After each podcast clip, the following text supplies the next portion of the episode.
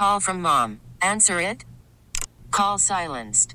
Instacart knows nothing gets between you and the game. That's why they make ordering from your couch easy.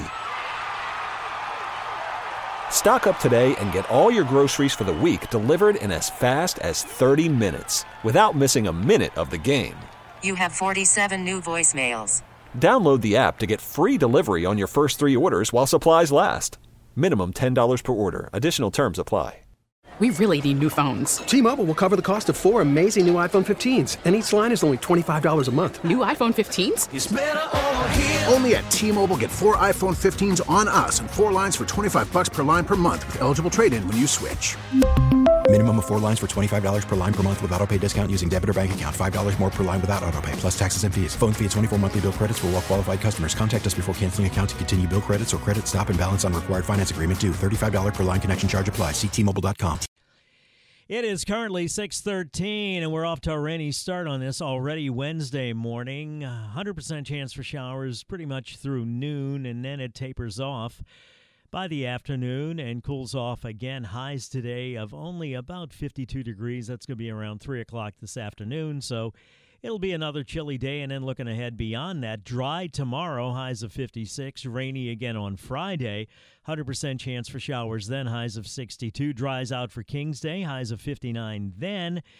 And when the Saints beat the Falcons in the Dome on Sunday, very pleasant. Highs of 62 and nothing but sunshine. Aaron Dusso joins us now, Associate Professor, Chair of the Department of Political Science at Indiana University, Purdue University, Indianapolis. Good morning, sir. How are you? Good morning. I'm doing well. Has your new name kicked in at the university yet or not? I think officially it kicks in June, but okay. Most of us were using it already. And that new name is?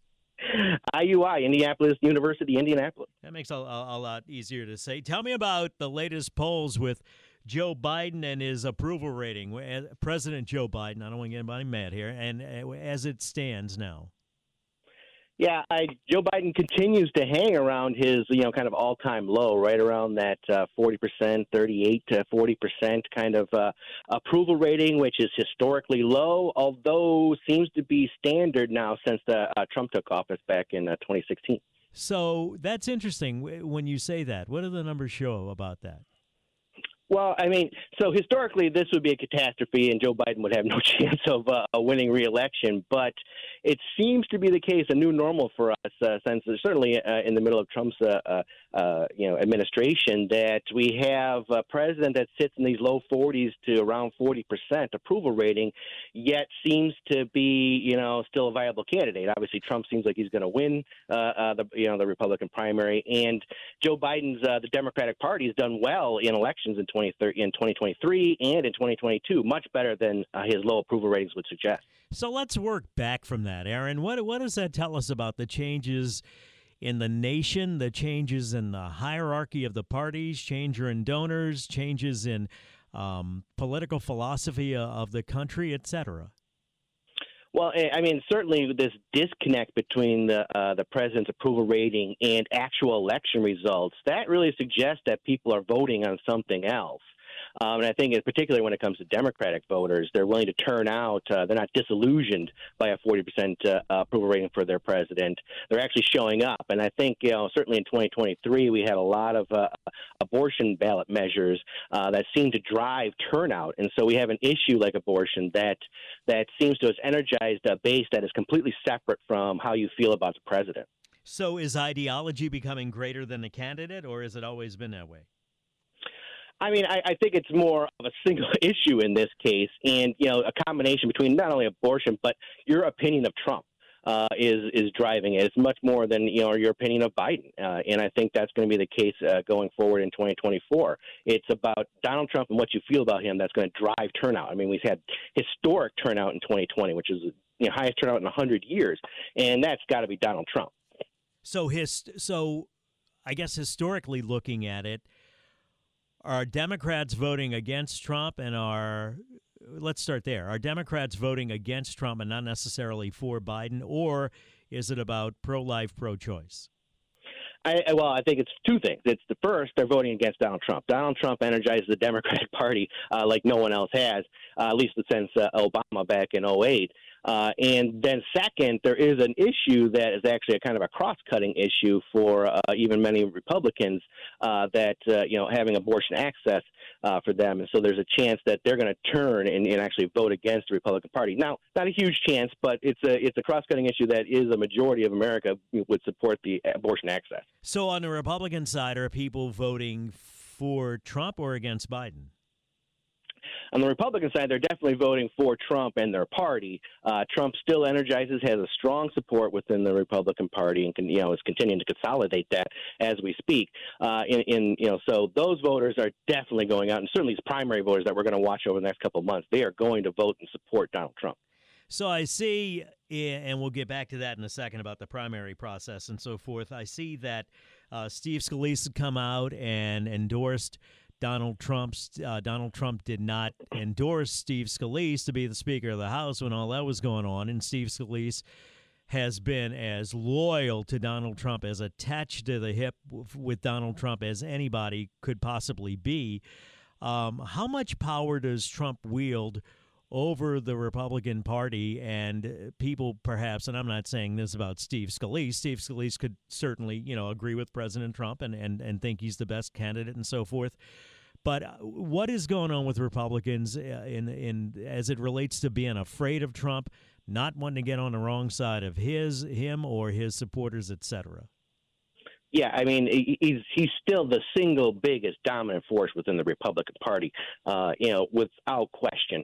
And staying on his good side, when particularly with scares essentially members of Congress, and that is during primaries. They do not want to be challenged during primaries because a lot of them are in safe districts and they don't have to worry about the general election. But to have a primary opponent that's, say, endorsed by Donald Trump could be a big problem for them.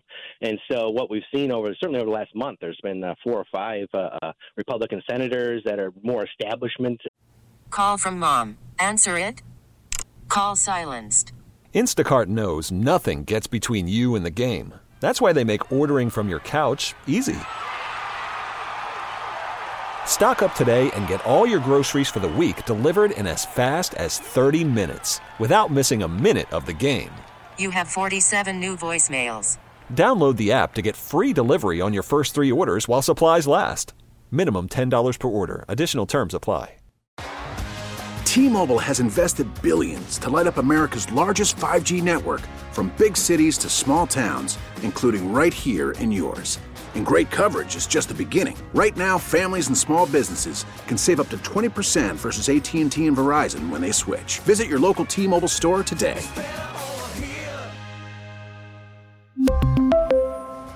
Plan savings with 3 lines of T-Mobile Essentials versus comparable available plans. Plan features and taxes and fees may vary. Baseball is in full swing. NBA playoffs are heating up, and your NFL team is gearing up for training camp. Listen to the latest on the teams you love here on the Odyssey app. The biggest sports radio stations in the country, providing unrivaled local coverage of their teams, all in one place.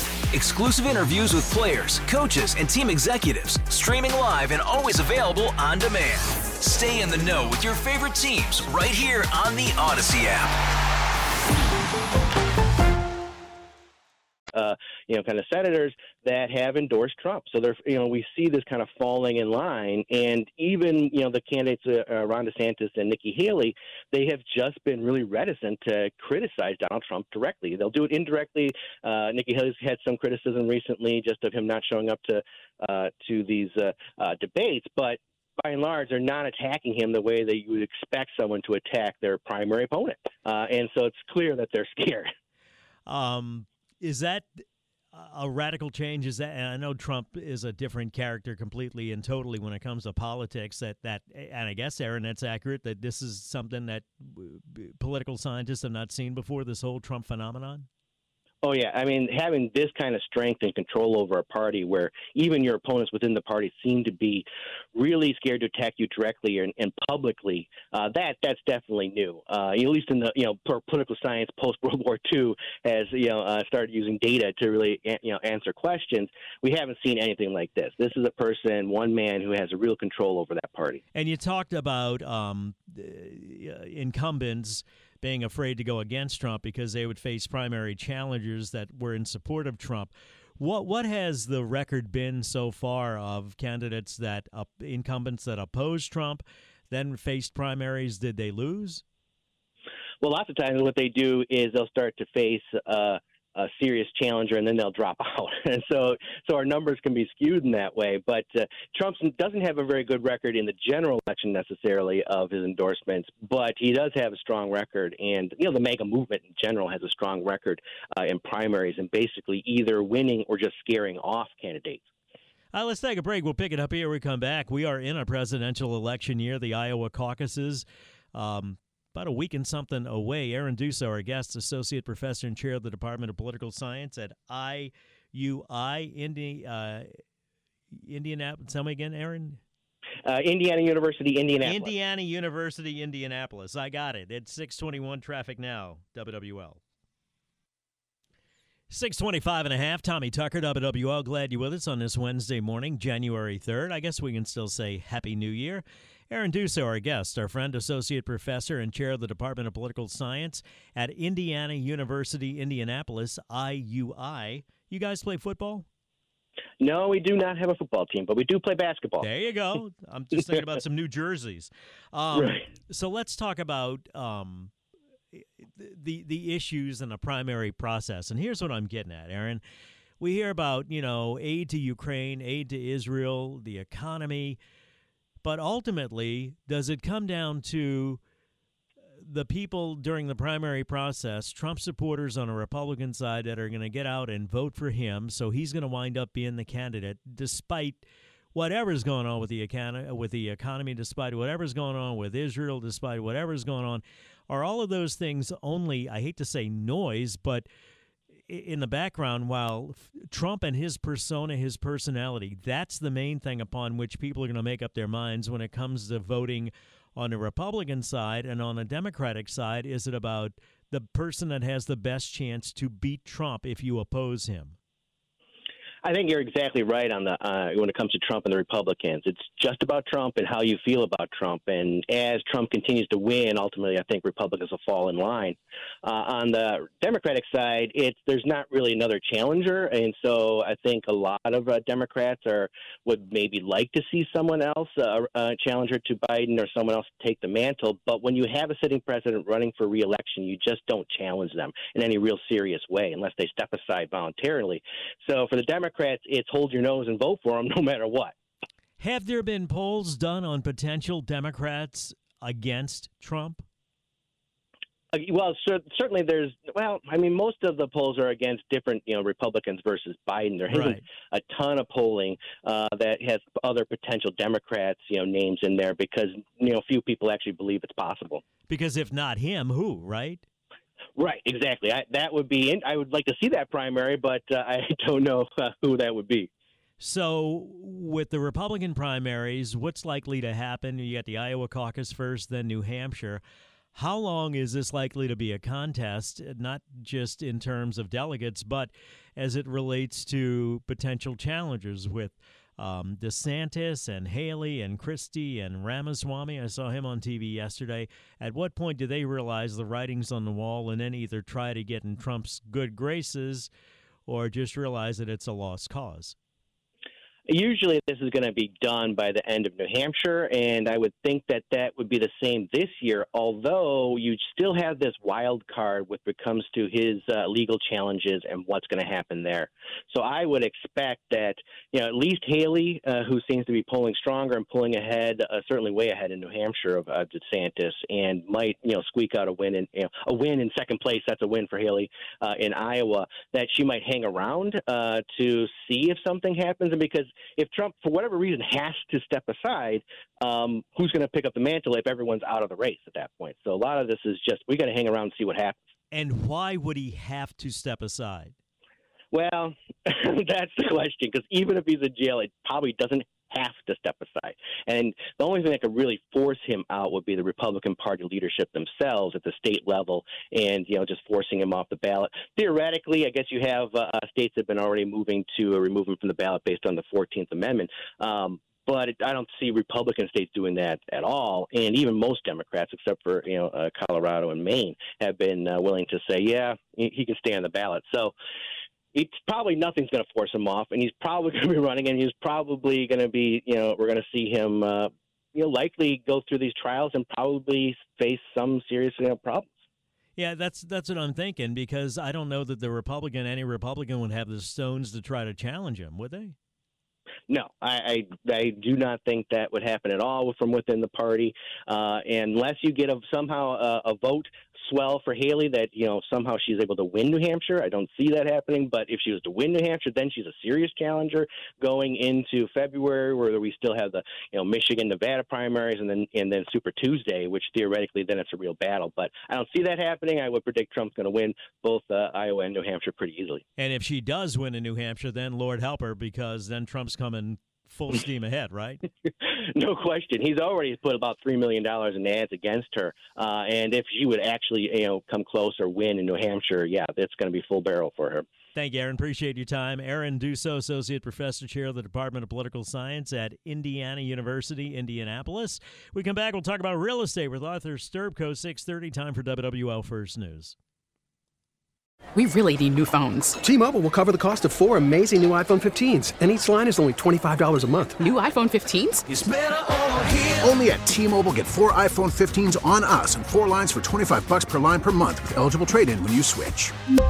Minimum of 4 lines for $25 per line per month with autopay discount using debit or bank account. $5 more per line without autopay, plus taxes and fees. Phone fee at 24 monthly bill credits for all well qualified customers. Contact us before canceling account to continue bill credits or credit stop and balance on required finance agreement due. $35 per line connection charge applies. See T-Mobile.com. Hey, Rob Bradford here. I have set out on a mission with my good friends at FanDuel to prove what I have known for some time: baseball isn't boring. Now I have a daily podcast to prove it, with some of the most notable people in the baseball world screaming baseball isn't boring from the mountaintops, or at least agreeing to come on our show. Players, managers, GMs, and yes, even the commissioner of baseball, Rob Manfred. It has been a constant wave of baseball's most powerful voices. So join the revolution. Subscribe and soak in baseball isn't boring. Listen on your Odyssey app or wherever you get your podcast. You'll be glad you did.